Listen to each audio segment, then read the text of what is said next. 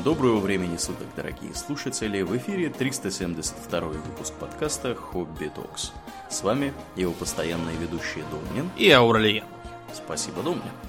Итак, от темы историческо-эволюционной мы переходим к теме более футуристической и технологичной. О чем же мы, Домнин, поговорим сегодня? Сегодня мы возвращаемся в 41-е тысячелетие, где мрак и погибель роятся на окраинах известной галактики, и лишь свет императора человечества охраняет людей от погибели. Угу. И поговорим мы сегодня о наиболее замечательных технических достижениях 41-го тысячелетия, которые используются в Империуме человечества. Про ксенотехнику сегодня говорить не будем. Это тема отдельная, и на нее нужно отдельное разрешение Инквизиции. Ну да. Орда Ксенос должны выдать. Да.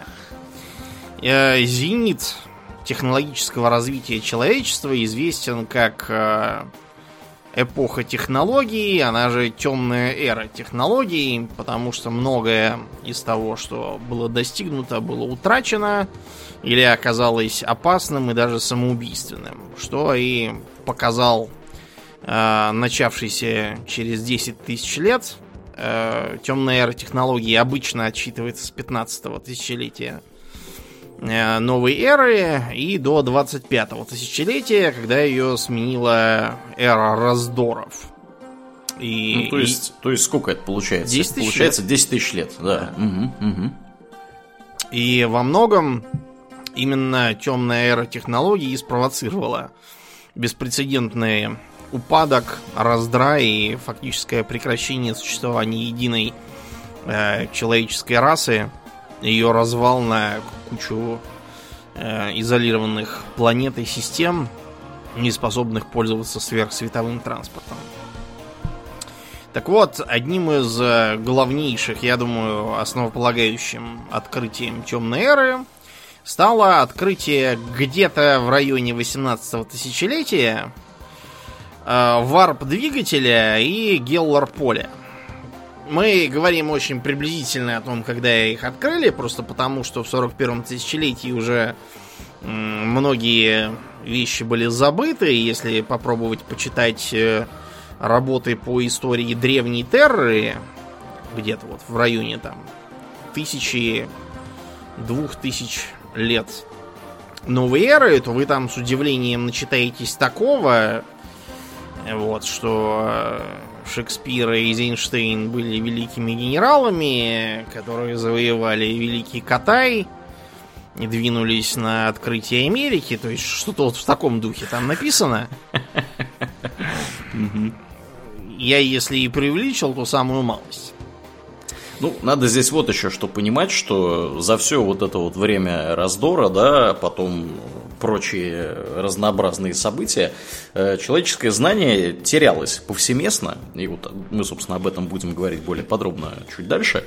Э, ну, как бы проблема заключается всегда в том, что, во-первых, достоверно неизвестно, как вообще датировать можно что-либо, а во-вторых, э, достоверно неизвестно вообще, что было изобретено и было ли изобретено вообще в принципе. Угу. Поэтому некоторые вещи, которые там внезапно, да, там куда-нибудь прилетает, значит, э, флот, э, я не знаю, каких-нибудь там спейс-маринов, внезапно оказывается, что там какая-нибудь изолированная звездная система, где сидят какие-нибудь там мутировавшие, значит, потомки человечества с какими-нибудь там технологиями, которые больше похожи на технологии ксеносов.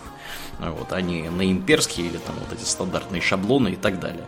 Вот, все просто потому, что о них забыли в определенный момент времени. Империум настолько огромный, что там забыть, потерять что-то легче легкого.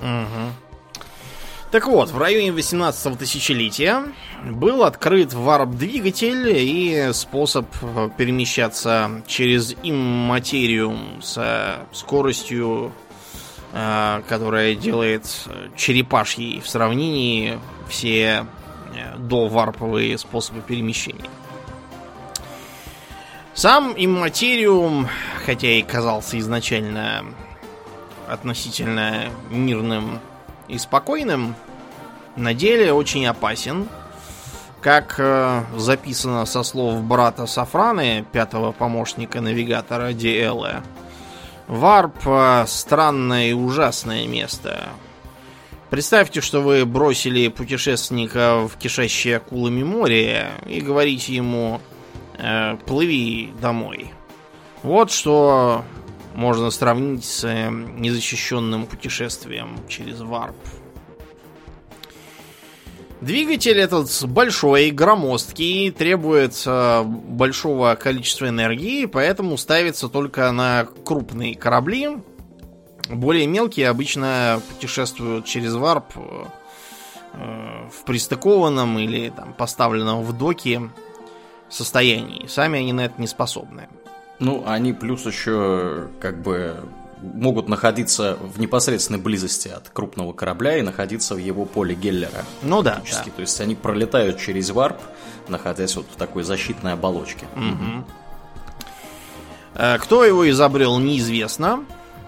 Но как только его изобрели и пустили в ход, оказалось, что это ну, революционизирует космические путешествия и позволяет э, придать колонизации звезд и планет человечеством совершенно новый, э, несравнимый с прежним импульс. Поскольку до этого, да, колонизация тоже шла, но приходилось ждать десятилетиями, даже столетиями до тех пор, пока корабль куда-либо долетит, и применялся либо корабль поколений, так называемый, то есть, проще говоря, такой ковчег, на котором люди живут, как э, в городе, женятся, родят детей, старятся, помирают, и дети женятся, родят детей, и вот там какие-то прапраправнуки, наверное, долетят куда надо.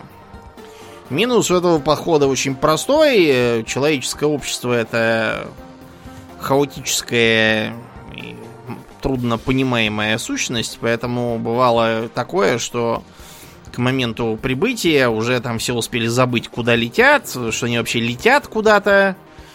Э, что, они просто живут на этом корабле. Что угу. существует вообще какой-то мир за пределами корабля, и успевали там впасть в полнейшую ересь. Другой вариант это отправлять э, колонистов, погруженных в сон.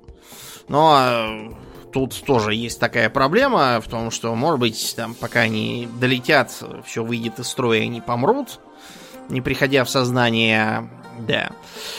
А, или вот, если посмотреть художественные фильмы про чужих, там вечно какая-то дрень происходит по пути. Так вот, варп-двигатель действует всем по-другому. Он открывает дыру в реальном пространстве, и перед э, кораблем, способным к путешествиям через варп, отверзается портал, в которое видно собственно, имматериум, из которого пролезают щупальца в реальный мир на тот краткий миг, когда он существует. После чего корабли и те, кто э, находится в его поле Геллера, ныряют туда, и там внутри они могут использовать свои обычные реактивные двигатели. Э, в эпоху технологии уже было известно использование плазменных двигателей, превосходящих наши с вами и лететь э, при помощи э, течений варпа, пытаясь с ним встроиться. Все это не просто сложно технически и энергозатратно, это еще и опасно и содержит разнообразные нюансы. Для начала э, нельзя просто так войти в варп, откуда тебе хочется. Нужно сначала достичь так называемой точки Мандевилля. Знаешь, что такое был Мандевиль? Кто это? И я не знаю, и никто не знает. Это еще одно знание, которое совершенно было утрачено. Кто этот Мандевиль был, видимо, какой-то ученый, может быть, там, или астрофизик, или кто еще там. Это точка удаленная, насколько я понимаю, от э, гравитационного колодца. То есть от звезды. Да, от звезды. И таким образом за ее, когда ее достигаешь, ты можешь без опаски входить в варп, по крайней мере, гравитация от ближайшей звезды тебе не помешает и не закинет тебя к щелкну рога. Кроме того, необходимо, чтобы вас окружало поле Гиллера. Это поле формирует э, практически такой пузырь э, реального мира вокруг вас, ну то есть вокруг корабля, в котором как раз могут э, путешествовать маленькие неоснащенные варп-двигателем кораблики рядом с большим. И которая, по сути, поддерживает на корабле на определенном радиусе от него э, действие нормальных, привычных нам физических законов. Это не только удобно, но и безопасно. Но и безопасно, поскольку оно защищает э, путешествующих через материю от сущностей варпа. Например, демонов, которые в э, реальное пространство выйти не могут без хоста, то есть носителя. И таким же образом они не могут войти в поле Геллора этого самого. Как этот поле э, поддерживается? На каждом э, варп корабле есть специальный модуль, присоединенный непосредственно к варп-двигателю, э, который формирует этот пузырь. Если мы его вскроем, то обнаружим, что внутри находится э, утыканный системами жизнеобеспечения псайкер, погруженный в кому. Он видит сны, и эти сны проецируют вокруг привычный для него э, реальный мир таким образом. Э, к сожалению, псайкеры достаточно быстро утрачивают свои да, потребительские свойства при этом. Так что бывает так, что на корабле приходится проводить прямо в процессе прыжка через варп замену. Батарею меняют. Да, нужно иметь э, запас псайкеров. Поэтому крупные корабли и флотилии, которые перемещаются через варп, имеют обязательно аварийный запас и что? Да, докатку, докатку. Накатывается. Да. Как Вообще мож... го- готовьтесь, да, тут многие технологии работают на, на псайкерах, скажем прямо. Ну или просто на, на людях, да. скажем так. Для того, чтобы попасть э, куда тебе надо, а не куда тебя варп затащит, нужно... в варпе есть течение, да. Да, в варпе есть течение, да. Эти угу. течения э, могут меняться постепенно. Значит, чтобы попасть туда, куда вам надо, никуда варп несет, поменяется два способа. Способ первый. Э, расчетный прыжок. Э, практически любой варпшип э, имеет навигационные механизмы, которые могут, ориентируясь на течение варпа, которое вот здесь, где они находятся перед прыжком, рассчитывают, э, куда можно попасть при, при их помощи, и таким образом не требуют дополнительного, дополнительных навыков и способностей для этого. А проблема в том, что расчетный прыжок не может быть слишком долгим. Именно из-за того, что эти прыжки, э, превышая э, определенную дальность э, начинают зависеть от колебаний течений варпа. Э, обычно прыгать таким образом можно не более чем на 4 световых года. То есть э, мы встаем перед э, выбором. Надо либо путешествовать не далее, чем на 4 года, либо путешествовать с остановками. Их надо планировать. Потому что если эта остановка будет какой-нибудь там кишащий орками, тиранидами, черт знает чем еще системе, то далеко мы не улетим. Разумеется, можно попробовать в случае нужды прыгнуть э, с помощью расчетных механизмов и дальше, но вот где вы там вылезете, совершенно неизвестно. Можно вылезти не то, что где, а когда, лет через там 300 или 500 вынырнуть. Были, были прецеденты. Да. да, были. И даже больше. Э, способ более эффективный требует участия варп-навигатора. На имперских кораблях присутствуют навигаторы в роли варп-лоцманов таких, которые могут с одной стороны смотреть через варп, а с другой стороны видеть психический свет астрономикана. Что такое астрономикана, блин? Это здоровенный маяк, который, по сути, находится на Терре и который, собственно говоря, управляется на момент описываемых событий императором лично. Да, лично императором. Его свет позволяет навигаторам ориентироваться. То есть они триангулируют, э, они смотрят на точку, где они есть, они смотрят на точку, где э, находится цель путешествия, а потом на астрономика. И таким образом они составляют треугольник, и можно лететь.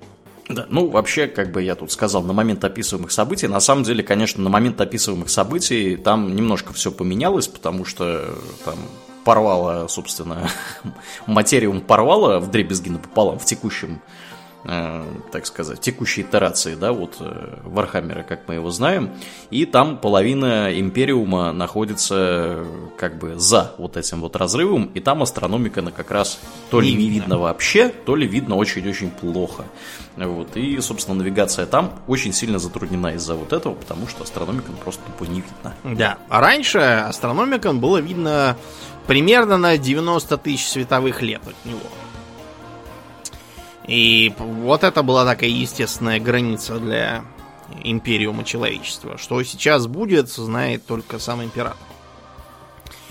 А, обычно навигаторы ведут э, корабли на расстоянии не более чем в 5000 световых лет, потому что дальше рассчитывать трудно даже. Хотя были прецеденты более значительных прыжков. Навигаторы это такое очень тоже э, двусмысленный, скажем так, предмет. Все навигаторы мутанты. Созданы они были как раз в темную эру технологий, специально для того, чтобы э, пилотировать варп-корабли. Э, они бывают как очень сильно мутировавшие, выглядящие прям жутко, как из фильма ужасов, так и похожие на человека, если особо не разглядывать. Но у всех у них есть э, одна совершенно точно э, наличествующие и делающие их, собственно, навигатором мутация, это третий глаз, он же варп глаз. Угу.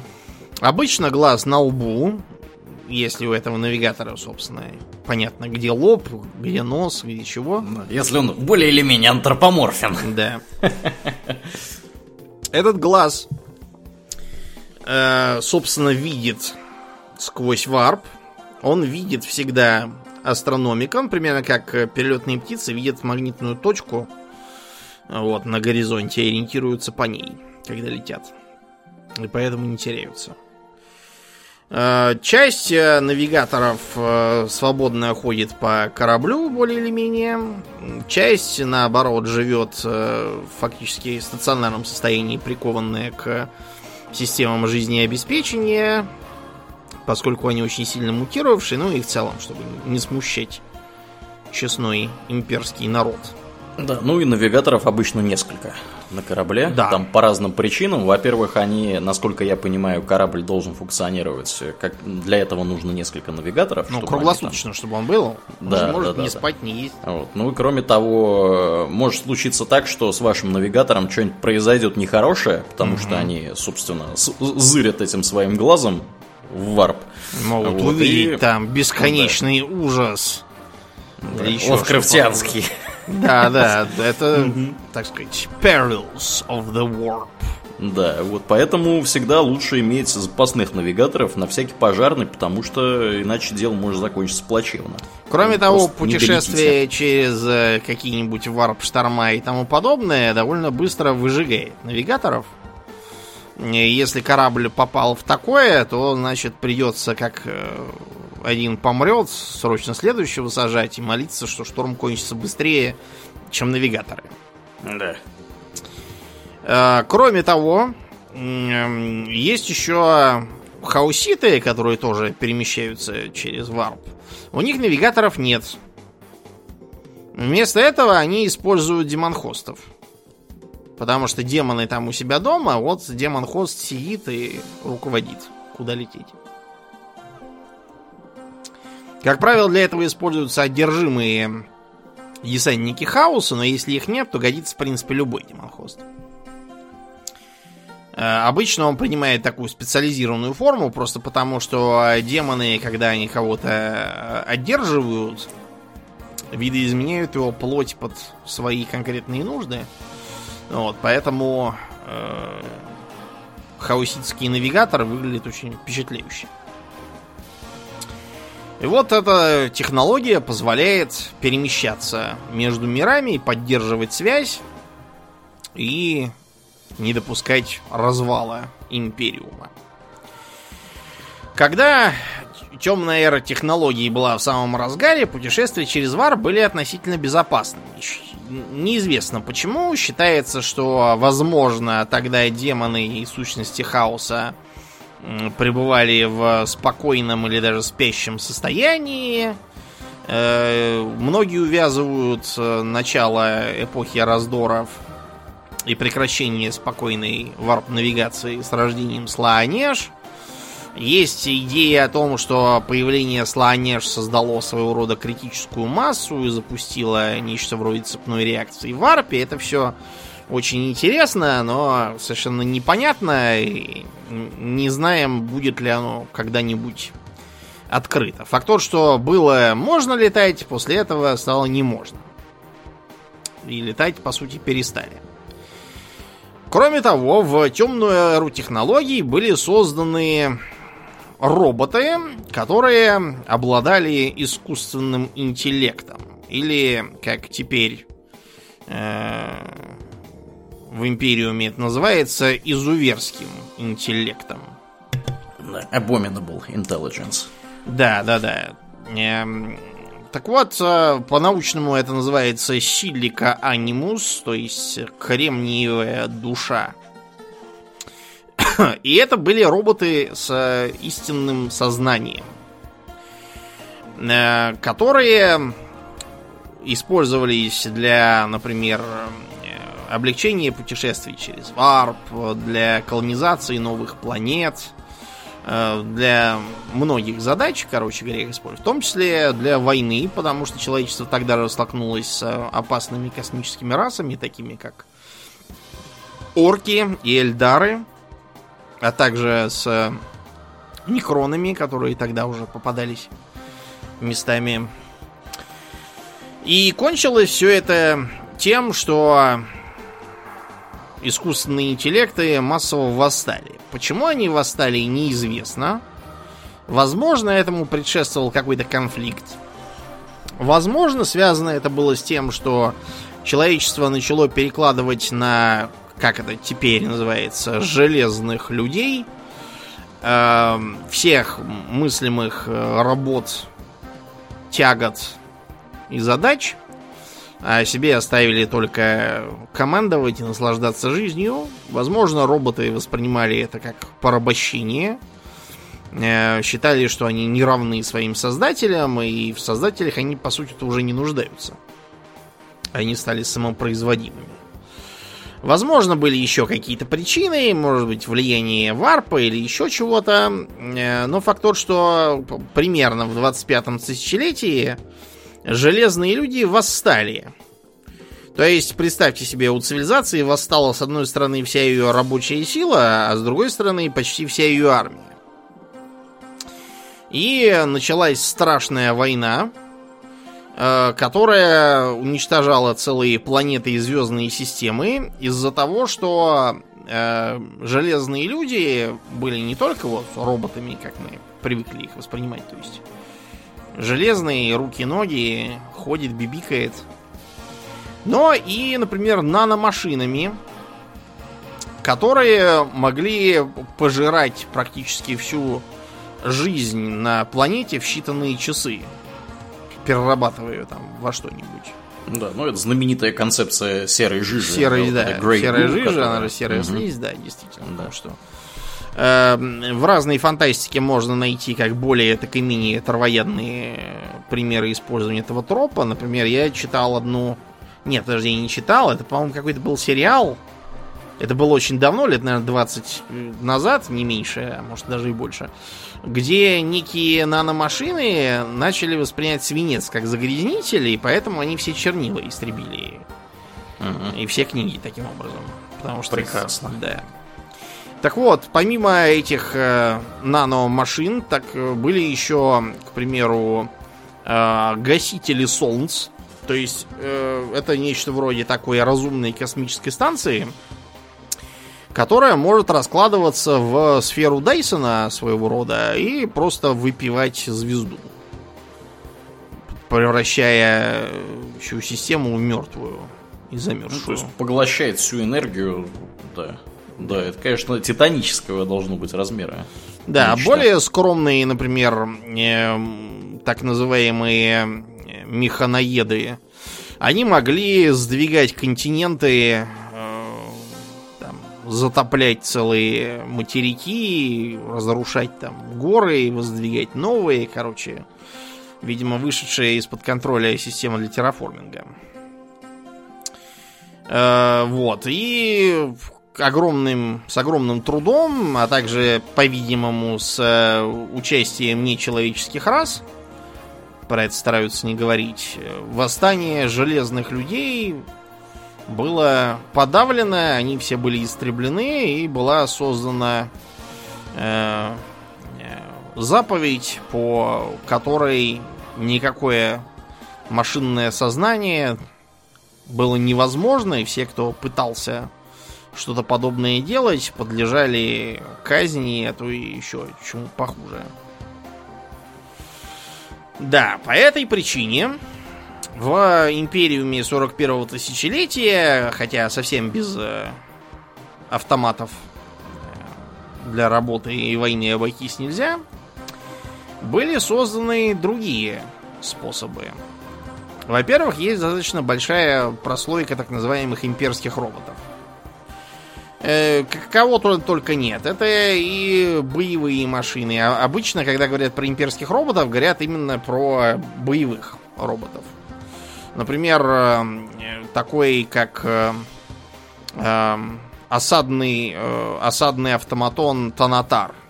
Это очень популярная машина, выглядит как такой шагоход, несущий мортиру, а также вооруженный там огнеметами и тяжелым болтером, чем-нибудь таким. Каким образом тут э, обходится запрет на изуверский интеллект?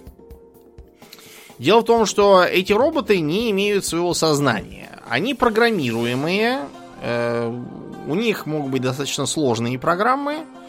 Э, может приниматься также э, система хозяин-раб, как вот в 90-е годы угу. пошло у нас у всех на компьютерах. Был такой роман по старым Звездным войнам, где как раз упоминался флот, где все системы были построены на Master Slave, и поэтому там не нужно было большого экипажа. В 90-е годы это прям было... О, какая фантастика-то! Ну, это, да, скорее конец 80-х уже. А, тем не менее, эти роботы не, эм, как бы не мыслят в прямом понимании, они нуждаются в постоянном уходе со стороны техножрецов и тому подобного. Вот. И ходят слухи, правда, что среди них есть притаившиеся и замаскировавшиеся железные люди. Насколько это паранойя, насколько правда, сказать трудно. Факт то, что Легио Кибернетика, которая является э, подразделением Adeptus Mechanicus и занимается, собственно, этими роботами, всячески отрицает какое-либо э, отношение между железными людьми и их хорошими православными роботами. Да.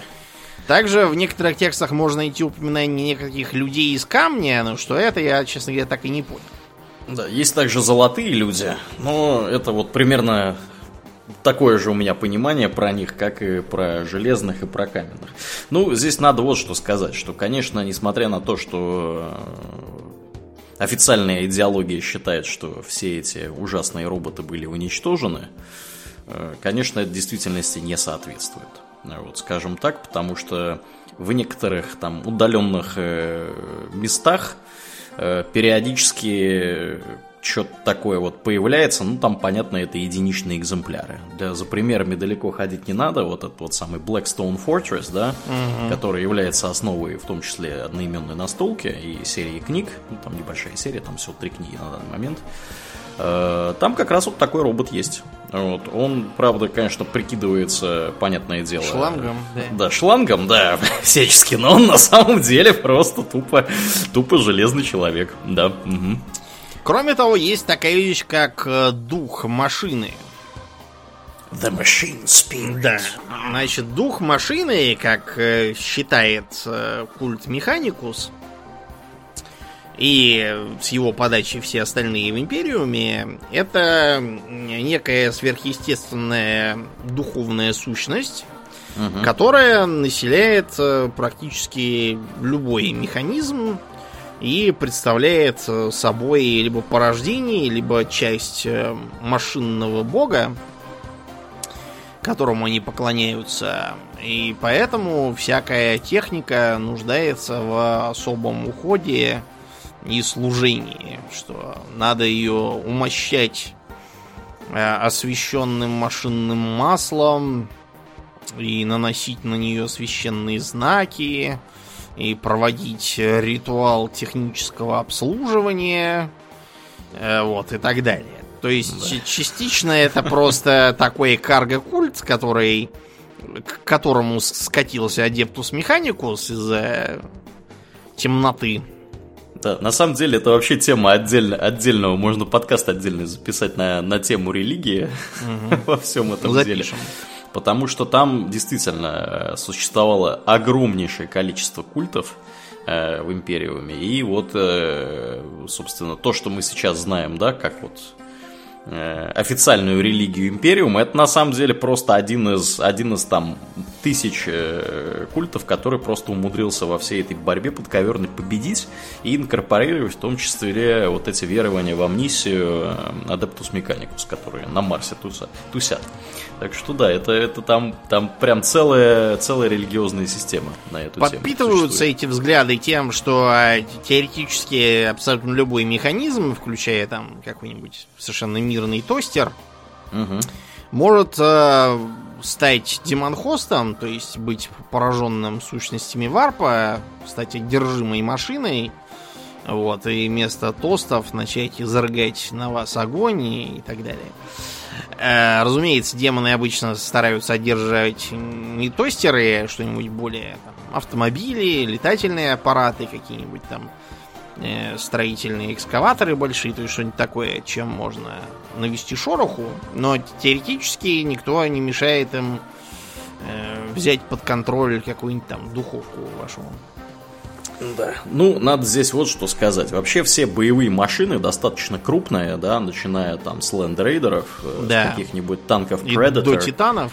До титанов, да, они обладают э, зайчатками собственного сознания, скажем так. То есть, э, если мы, например, поглядим на то, как функционируют, тут, собственно, титаны, да, и прочие здоровенные роботы, в которых помещается там целая команда, собственно, людей, которые ими управляют, в том числе в том числе пилот всего этого безобразия, потому что там обычно всегда есть как минимум один пилот. Насколько я знаю, там ну, в машинах такого среднего размера и небольшого там один пилот существует. Он либо человек, либо в амниотическом танке отирается, как вот в дредноуте, да, угу. например. И, собственно, этот человек, он э, для того, чтобы управлять э, Титаном, он сливается сознанием, своим сознанием, он сливается с сознанием э, вот этой машины. То есть машина обладает таким вот э, примитивным, примитивным сознанием, которое очень сильно напоминает сознание зверей, то есть хищников. В частности, все вот эти боевые машины, они обычно обла- а, а, обычно обладают вот инстинктом, инстинктом хищника, то есть им нужно куда-то бежать, нападать, если они, значит, одерживают победу, да, кто-то из их стаи одерживает победу, они, э, значит, у них плюс 10 к боевому духу, если кого-то убили, у них мораль моментально падает, ну, из их команды имеется uh-huh. в виду, вот, и они вообще действуют обычно как стая, свора, э, какой-нибудь там прайд или еще что-то такое, то есть зайчатки определенные интеллекта там имеются. При этом, чем сложнее mm-hmm. машина, тем, как правило, сложнее эти зайчатки. Да, да, а, да. Тем они, правда, бывают более норовистыми. Да. И тех же самых титанов нужно пробуждать по достаточно сложному и длительному ритуалу, большую часть времени не спят. Вот, а чтобы они пришли в себя, нужно проводить э, сначала ритуал пробуждения, потом, значит, ритуал обуздания. И считается, что достаточно старые титаны постепенно вырабатывают нечто вроде своего характера. Угу. Более того, э, техника, начиная с уровня где-то лендрейдера, э, после выбытия из строя экипажа достаточно неплохо действует в автономном режиме. Да, да, да. Лендрейдеры известные э, случаи, когда там лендрейдеры после убиения всей команды, которая находилась внутри, они продолжали вести боевые действия, там, пафосно превозмогать и всякое такое делать. Вот. А по поводу Титана, если, например, ну вот есть э, такая серия про Адептус Механикус, она называется, значит, там, Жрецы Марса, чего-то там еще Марса и Боги Марса. Вот, э, забыл сейчас название на английском. Такая довольно неплохая серия. Я про нее, пожалуй, расскажу в одном из после шоу в ближайшее время, потому что mm-hmm. я почти дочитал последнюю книгу. Вот. Так вот, там есть эпизод, когда, значит, в здоровенном, да, Арк Механикус. Арк Механикус это здоровенный космический корабль Адептус Механикус, который просто каких-то исполинских размеров. Ну да. Вот. Техноковчег. Да. Да, техноковчег, опять же, это наследие, значит, темной эры технологий, когда они были построены, сейчас такие строить не умеют, да, вот в современном империуме. Так вот, там настолько все огромное, что там, как бы, могут проводиться военные учения фактически, да, вот э, там полков имперской гвардии, космодесанта и даже, э, собственно, э, значит, титанов. И там вот есть эпизод, когда э, титаны э, в... Ну, там у них тренировочный такой, значит, тренировочный такой у них там забег, они там что-то ходят, куда-то стреляют, уничтожают какие-то здания, там еще что-то делают. И, в общем, там в определенный момент один титан просто, ну, у него что-то какое-то помешательство происходит, он стреляет в другого, почти его убивает. Вот, то есть просто, да, вот Титану может прийти в голову, несмотря на то, что там есть пилот у него, у него там есть команда, собственно, людей, которые отвечают за там разные его подсистемы, но ему просто вот может взбрести что-то в его, значит, вот это вот сознание, и он может начать действовать самостоятельно. Вот. То есть вот вам, пожалуйста, уровень, уровень развития искусственного интеллекта да, в современном империуме и вот в этих ошметках, которые остались от темного века технологий.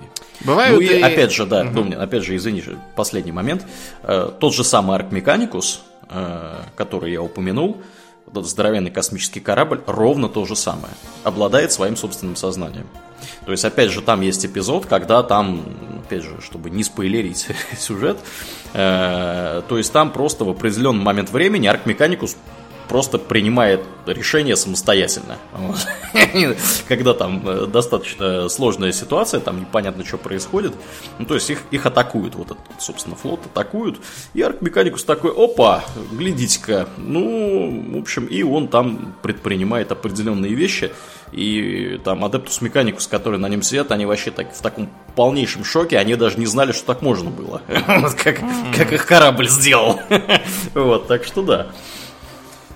Угу. Бывают и э, относительно мирные роботы. Например, вот есть такие специальные шахтерские машины, в которых э, поселяется сознание амбулов, таких роющих э, зверей, похожих на здоровых йети таких.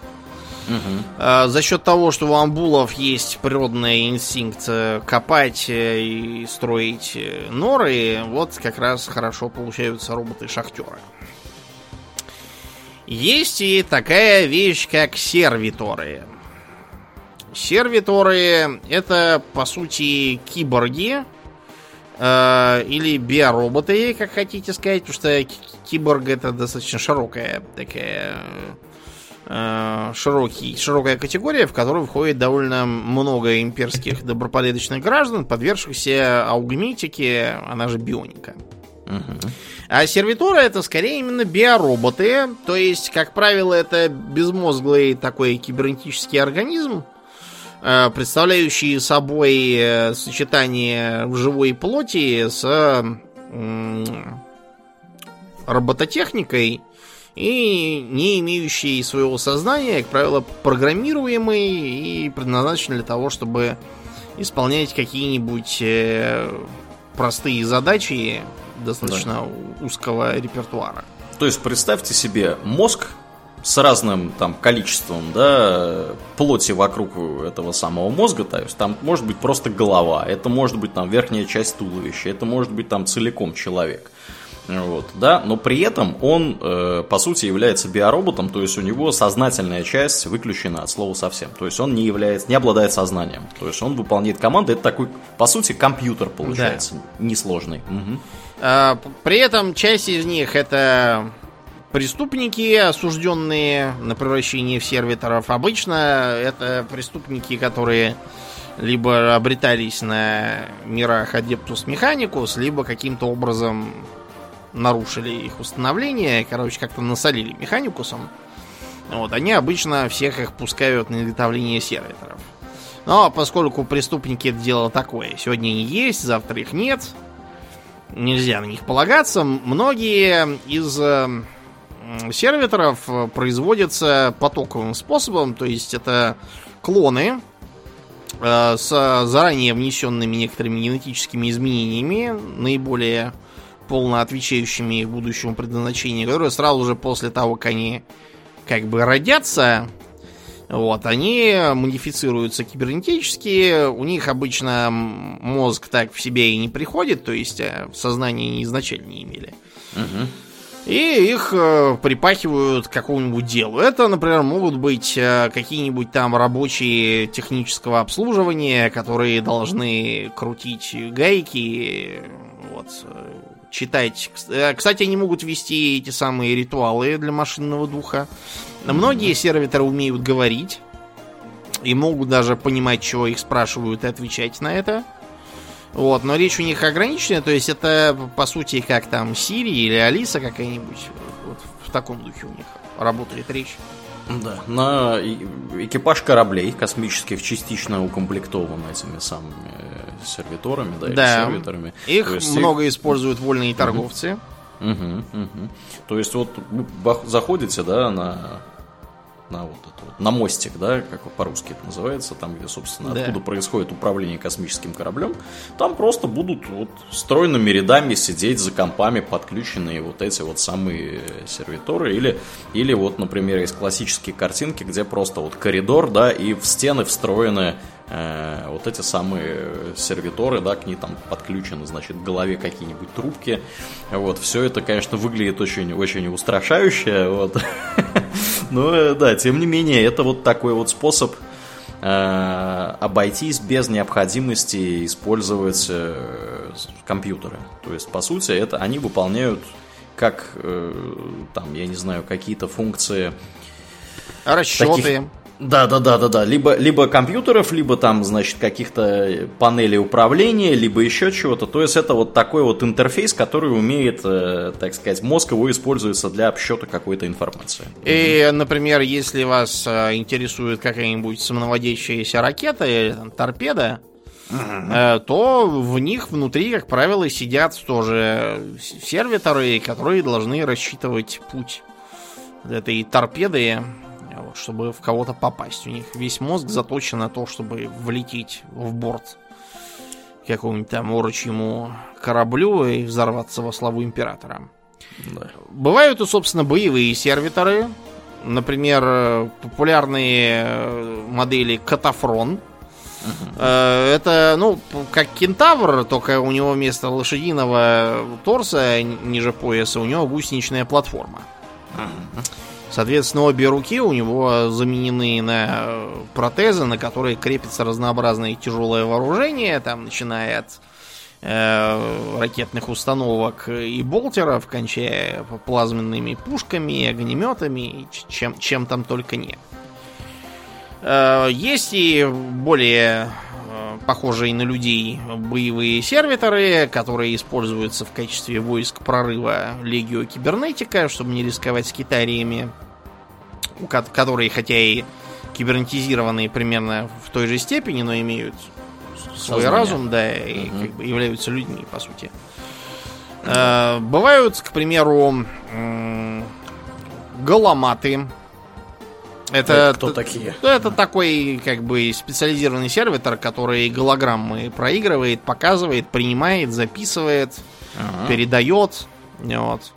Прикольно. Не. Ну, вы чувствуете, да, большая часть сервиторов, она, собственно, к Adeptus Mechanicus имеет э, какое-то отношение, но на самом деле не только. Э, например, э, есть такие товарищи аркофлагеллянты. да. Вот их очень любят, собственно, Инквизиторы, подряд. Да, арбитры, кто, кто Мгм. только не любит.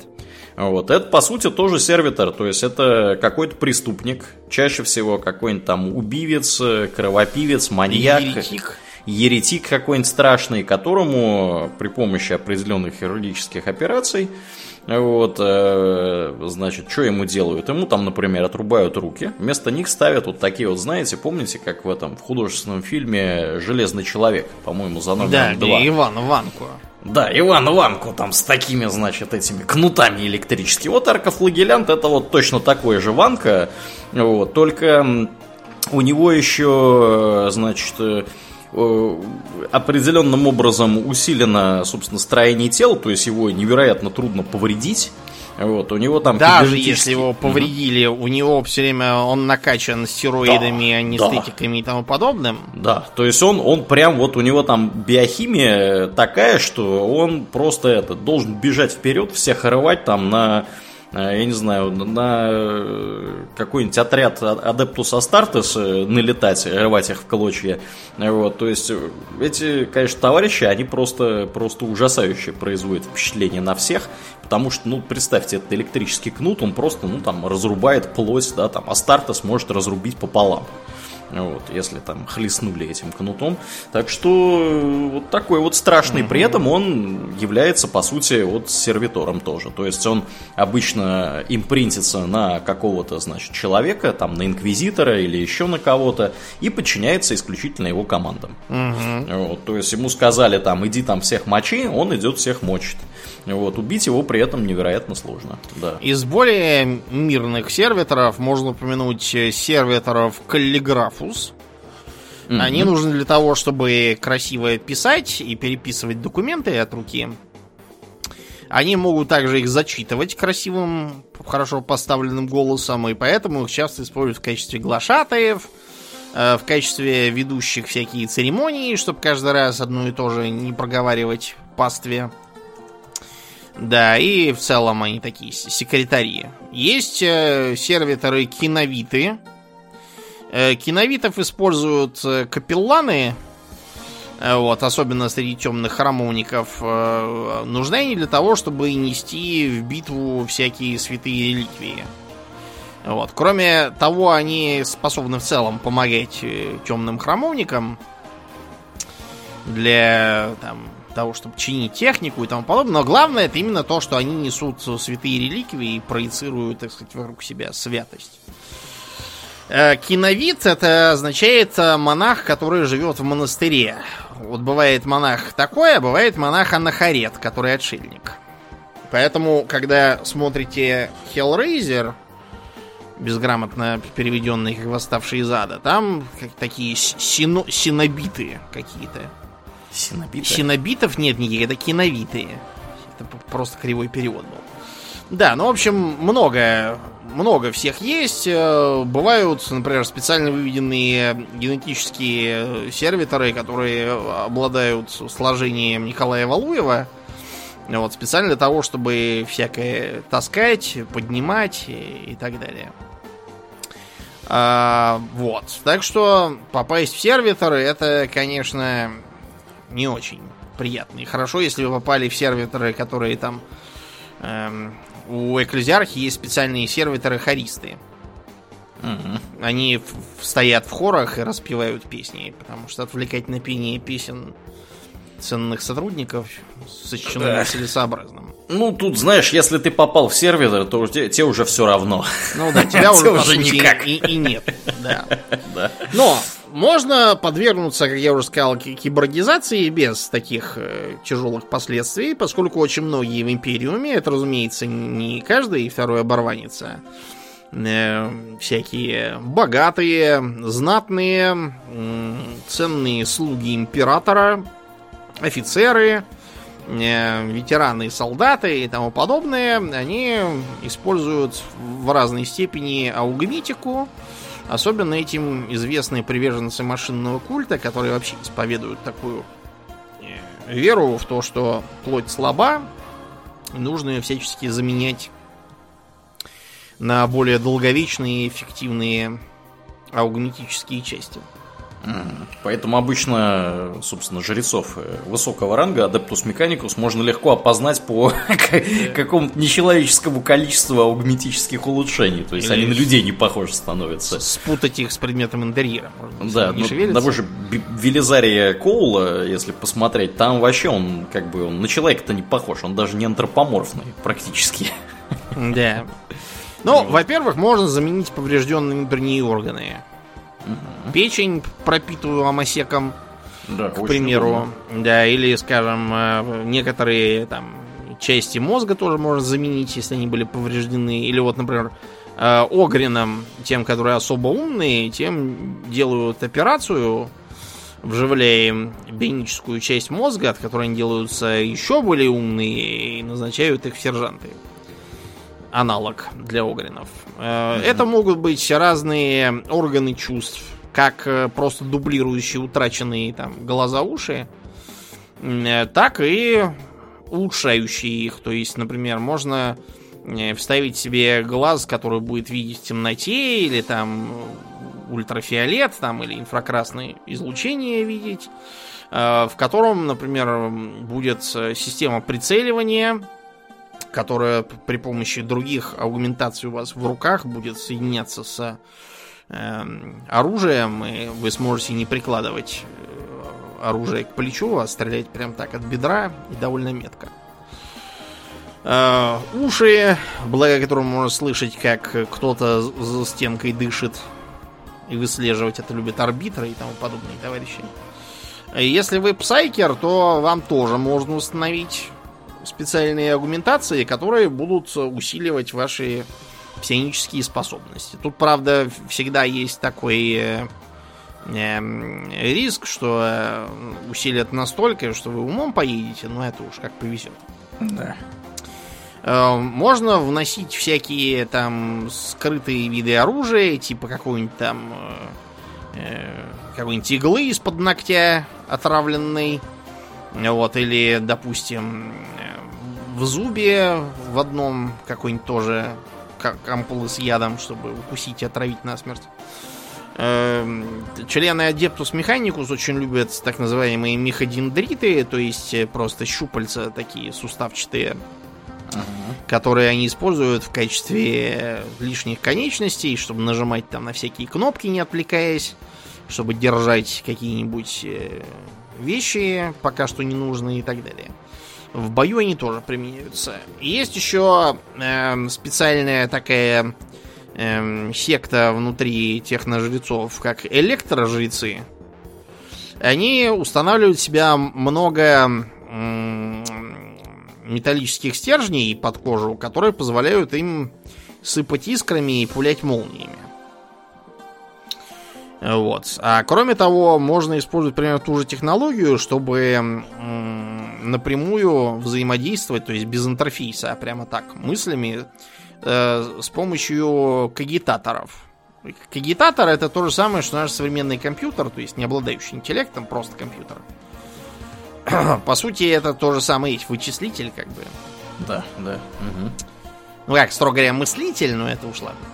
А некоторые доходят до того, что заменяют э, себе правое полушарие мозга на э, специальный кагитатор, вот, который берет на себя функции еще одного полушария. Это называется у техножрецов э, ритуал чистоты мыслей, и он делает их абсолютно логичными и рациональными.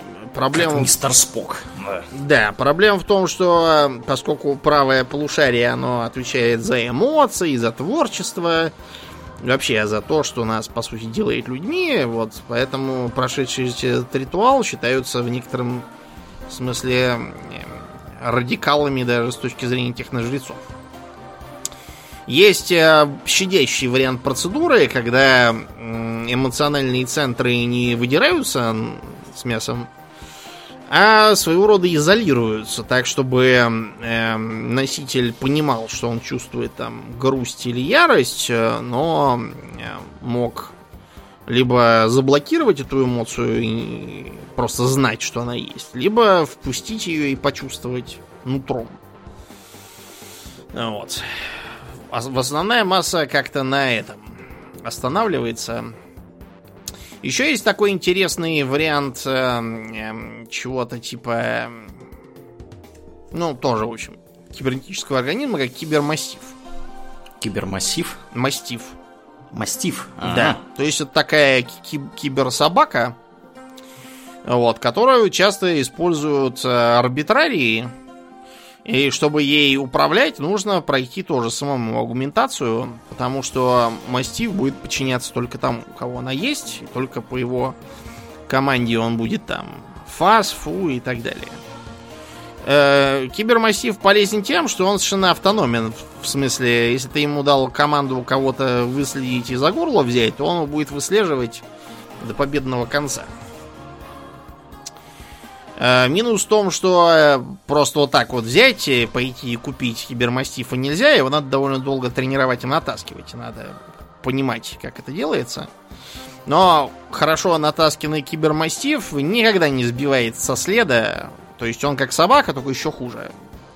Э, запахи, которые собаки уже не чувствуют через некоторое время, он продолжает чуять. Он видит самые мельчайшие следы, царапины там от чего-то каблука на бетоне оставленный месяц назад. Э, он также может видеть тепловой след чей-то, ощущать там некоторые псионические сигналы тоже. Короче, очень полезная животина. Вот, если за вами такой гонится, лучше подумать над каким-нибудь способом безболезненно сдаться его хозяину. Да, но это все как бы сложные и тонкие материи, а для Adeptus Astartes гораздо более важны не аугментации как таковые, а то, для чего они делаются. Силовая броня, в которую они облачены, и которые без многочисленных аугментаций, завершающие из которых носит название черный панцирь. Uh-huh. Вот, и пользоваться нельзя. Не только потому, что она очень тяжелая, но и потому, что она специально так сделана, чтобы эм, инстинктивно Адептус Астартес мог в ней бегать, чтобы она предугадывала его движение. У нее там есть свои мышечные волокна искусственные. Вот, чтобы он бегал практически так же, как если бы он был в трусах и мейке. Ну да, то есть она по сути, как бы вы, если вы да, счастливый обладатель аугментации Adeptus Astartes, вы просто чувствуете броню как часть себя. То есть это вот как вот вы, например, да, чувствуете свои руки-ноги, вот вы также и броню ощущаете все подряд, что происходит. Угу. Помимо того, что она трудно пробиваемая, поскольку она состоит из трех слоев, вот, там и керамид, э, и, и вот, и всякая там пласталь, еще там чего-то. Угу. Вот, там есть еще в шлеме очень полезные э, устройства, такие, например, как э, Auspex, э, система для прицеливания, соединенные с воксом, то есть, чтобы орать можно было громче, чем положено, боевые кличи. Противогаз, который фильтрует практически любые известные токсины его можно заблокировать и перейти на дыхание внутренним запасом кислорода. На визоре шлема отображается вся тактическая информация. В уши тебе, опять же, э, передается, что говорят командиры и сослуживцы, а всякие там взрывы, грохоты, вопли уа, наоборот, приглушаются до того уровня, чтобы они не мешали тебе. А, визор таким же образом фильтрует слишком яркие вспышки, а если слишком темно, включает ночное зрение, тепловое зрение, в общем, любое. Uh-huh. Кроме того, к шлему уже подведена трубка, которая тебе позволяет попить специальные питательные жижи. Ну, собственно, да, от которой у обычного человека там заворот кишок будет, он mm-hmm. в корчах помрет, а вот Адептус Астарта, собственно, питаются вот такой вот. Да, да mm-hmm. это сразу и еда, и питье, и можно так э, месяц сходить, только и питаясь. Они на этом хорошо живут. Э, таким же образом отходы жизнедеятельности все перерабатываются. То есть присаживаться по нужде в этом доспехе не надо.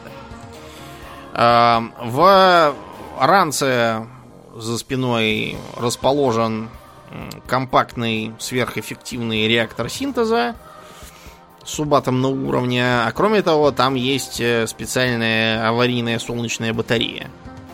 Чтобы, если что-то случится с реактором, можно было от солнца подзаряжаться кое-как.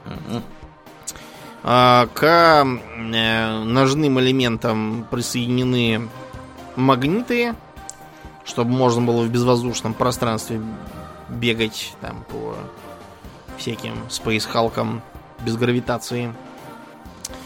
А, кроме того, внутри есть медицинская система, которая вводит болеутоляющие, боевые стимуляторы, э, кровоостанавливающие, дезинфицирующие, антибиотики, короче, все. Что можно, очень удобно. А э, пальцы этой брони специальным образом настроены, чтобы передавать генетическую кодировку на оружие, которым вооружен э, вооружен наш с вами космодесантник. Болтер, который является типичным для них оружием, это не просто большой и мощный автомат. Э, это так сказать, орудие божественного императора, несущее смерть его врагам. И в его грохоте они слышат молитвы богам войны. Пользоваться болтером обычному человеку невозможно не только потому, что там такая ручка толстая, рассчитанная специально на силовую перчатку, но еще и потому, что когда ты его берешь, у тебя будет спрошен генетический код. Если ты не Марин, ты его не имеешь, и поэтому права, опять же, тоже не имеешь пользоваться таким оружием. Э, при этом у Болтера нет и других э, обычных для человеческого э, огнестрела элементов, таких, например, как мушка, прицел и приклад. Ни то, ни другое, ни третье космодесантникам не нужно, потому что, как я уже сказал, в визоре шлема у них э, все наведение осуществляется при помощи имплантов в глазах э, ауспекса и э, считывания моторики рук через броню. А, поэтому стреляют они всегда от бедра и к плечу ничего не прикладывают. Кроме того, э, у э, Болтера еще и реактивный боеприпас. Вы скажете, позвольте, как вы можете быть реактивный, когда совершенно отчетливо в видеоиграх и роликах видно, что у э, стреляющих из него компенсируется отдача, да? Mm-hmm. А кроме того, у него совершенно явный пламегаситель, дульный тормоз-компенсатор на, так сказать, конце дула. Зачем? А затем, что там все непросто. Если бы он сразу запускал реактивные снаряды прямо из патронника, то э, никакой ствол таких размеров бы этого не выдержал, его бы разворотило. Он работает, как многие реактивные противотанковые гранатометы конца 20 века, то есть э, сперва вышибным зарядом традиционным как наш пороховой э, снаряд болтера, собственно, болт, выкидывается из дула, и только уже выйдя на свободу, он включает собственный реактивный двигатель и летит в неприятеля, после чего попадает в него и взрывается. Вот, разнося его на мелкие клочья. Типичный калибр 75 -й. То есть по нашим земным меркам это калибр совершенно точно артиллерийский уже, не ручной. Да. Ну и понятное дело, сам этот болт, он, собственно, да, разрывной.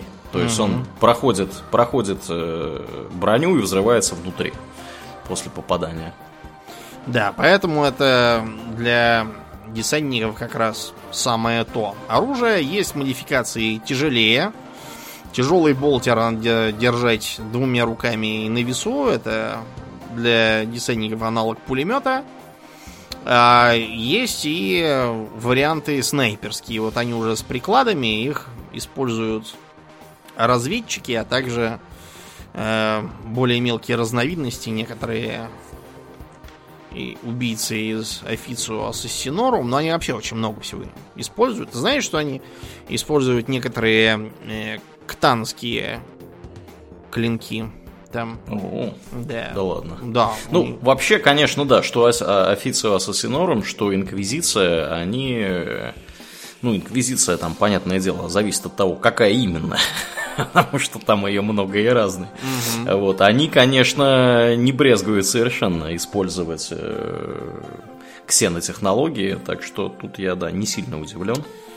Изначальная модель, когда еще император был жив, называлась э, Крестовый поход. Э, Потом ее вытеснил э, тип Годвин и разные его модификации, хотя некоторые из э, орденов космодесанта используют что-нибудь свое. Например, у кровавых ангелов там есть такой ангелус.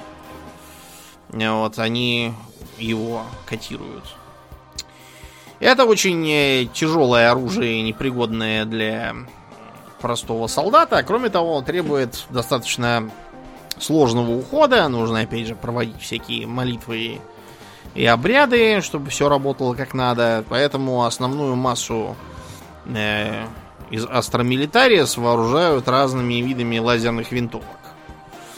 Э, оружие позволяет для небронированной цели там отрубить э, руки и ноги с одного попадания или прожечь насквозь. Вот, но э, с точки зрения пробивания брони, конечно, ничего выдающегося не показывает.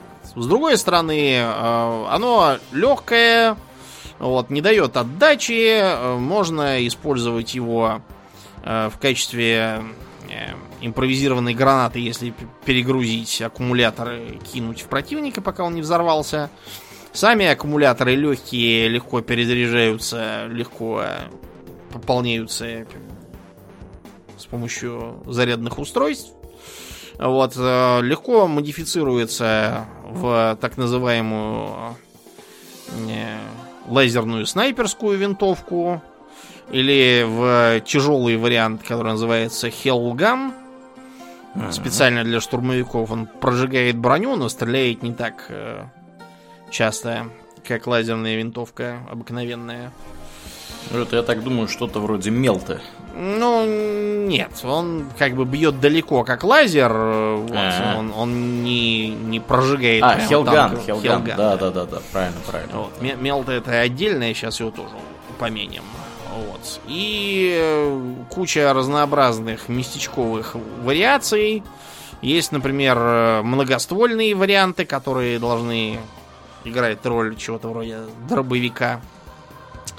Э, Есть, разумеется, пистолеты, вот, которые любят офицеры и так далее. Основная, как бы, сфера применения это массированный огонь, потому что даже по тяжелой цели постоянный обстрел из десятков и сотен лазганов, он вызывает ее перегрев э, и разрушение.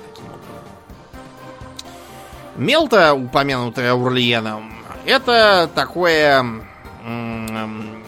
бронебойное оружие, предназначенное, чтобы э, высокотемпературным в тысячи градусов э, потоком прожигать самую толстую броню. Можно бороться с э, бронетехникой, с силовыми доспехами, всякие двери прожигать, и стены. То есть оно настолько горячее, что оно просто испаряет все, что вот находится на пути вот этого вот потока этой Из э, мелты. более современных, так сказать, для нас э, видов вооружения есть так называемые термитные гранаты. Мгм. Они не выпускают стаи термитов, которые подгрызут стулья под противниками, как можно подумать. Они дают э, очень, очень высокотемпературное горение, которое прожигает все, включая бетон. Вот, поэтому их используют специально против там укреплений, чтобы прожигать, допустим, прожечь э, потолок над головой у забаррикадировавшегося противника, или чтобы учинить какой-нибудь особо зверский пожар, вот, который трудно будет потушить. А, есть, вы будете смеяться, пистолетный вариант мельты, обычно именуется как э, пистолет Инферно. К сожалению, их почти не производят сейчас. Э, очередной из утраченных, к сожалению, секретов. Э, использованием мельты был известен верный ординарец комиссара Каина. Вот он постоянно таскал его с собой. Юрген. Да, да. Юрген. И часто выручал своего патрона.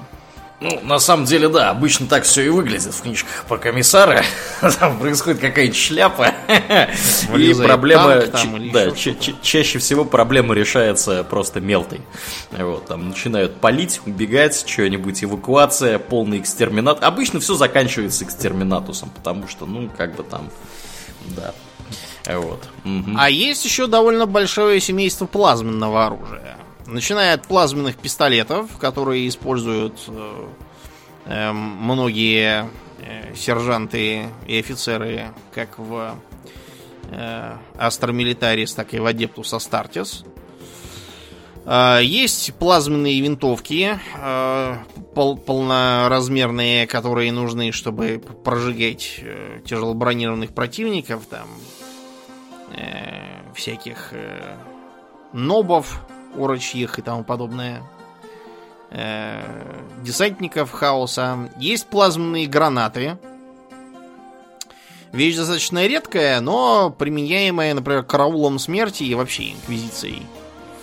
Вот. Э, дает такой шар плазмы, который все, что внутри, просто испепеляет. Очень полезная вещь, если вы в каких-нибудь стесненных условиях. А есть и натуральные плазменные пушки, которые можно ставить на боевых роботов, танки, на титанов. Вот, правда, титану скорее э, подойдет э, батарея плазменного шторма. Это такая сверхтяжелая установка, которая изрыгает э, огромный поток плазмы с высокой скоростью, просто там может проделывать тоннели в горах. А, даже навострились использовать их в э, баллистических ракетах. Так называемая ракета смертельного удара. Вот. Э, вообще там много чего может быть. Например, ядерный боезаряд или биологическое оружие. Но обычно это именно плазменная боеголовка, которая в огромном радиусе просто все испаряет и все. Термоядерная происходит реакция и все. Всем, всем конец. В космосе используются плазменные торпеды, которые при попадании в противника вызывают на его корабле страшный пожар. Вот, не говоря уже о проделывании огромных дыр ну, в борту. Э, под видом э, плазменной пушки можно считать и огромные э, нова-пушки, которыми оснащены линкоры и крупнейшие из техно-ковчегов, на которых Адептус Механикус летают. Они выпускают заряд, который способен пол звездной системы обратить в пыль. Очень мощное оружие, и хорошо, что оно так здорово э, масштабируется под задачу от пистолета, да, вы видите, уничтожителя планет целых.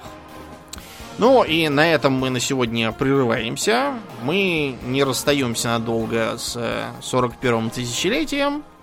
В следующих выпусках на эту тему мы с вами поговорим о зеленокожих, э, их э, неконвенциональных технологиях, скажем так. Да уж, это точно. Да, как обычно, мы благодарим наших подписчиков у Дона Патреона. На этой неделе мы особенно благодарны Аделю Сачкову, Алексу Лепкало, Дарексу Фортуну, Даше и Альберту Лене, Николаю, Нобу, Нухину, Ростиславу Алиферовичу, Ежу, Борису из Санкт-Петербурга, некупируемому философскому камню, жупелу империализма, одному злому фалафелю. Огромное спасибо вам, ребята, за то, что продолжаете нас поддерживать. Э, также мы напоминаем, что у нас есть группа ВКонтакте, у нас есть Инстаграм, Твиттер, канал на Ютубе. Приходите туда, там тоже разные интересные вещи происходят. Ну и, пожалуйста, оцените нас, если вы слушаете нас в iTunes или где-то еще, где можно проставить энное количество звездочек. Пожалуйста, не поленитесь, найдите минутку это сделать. Это здорово помогает подкасту приехать в подкаст-приемники к новым слушателям. Ну, а мы будем на этом переходить в после шоу. Мне остается лишь напомнить, что вы слушали 372 выпуск подкаста Хобби Токс, и с вами были его постоянные бессменные ведущие Домнин и Ауралиен. Спасибо, Домнин. Всего хорошего, друзья. Пока.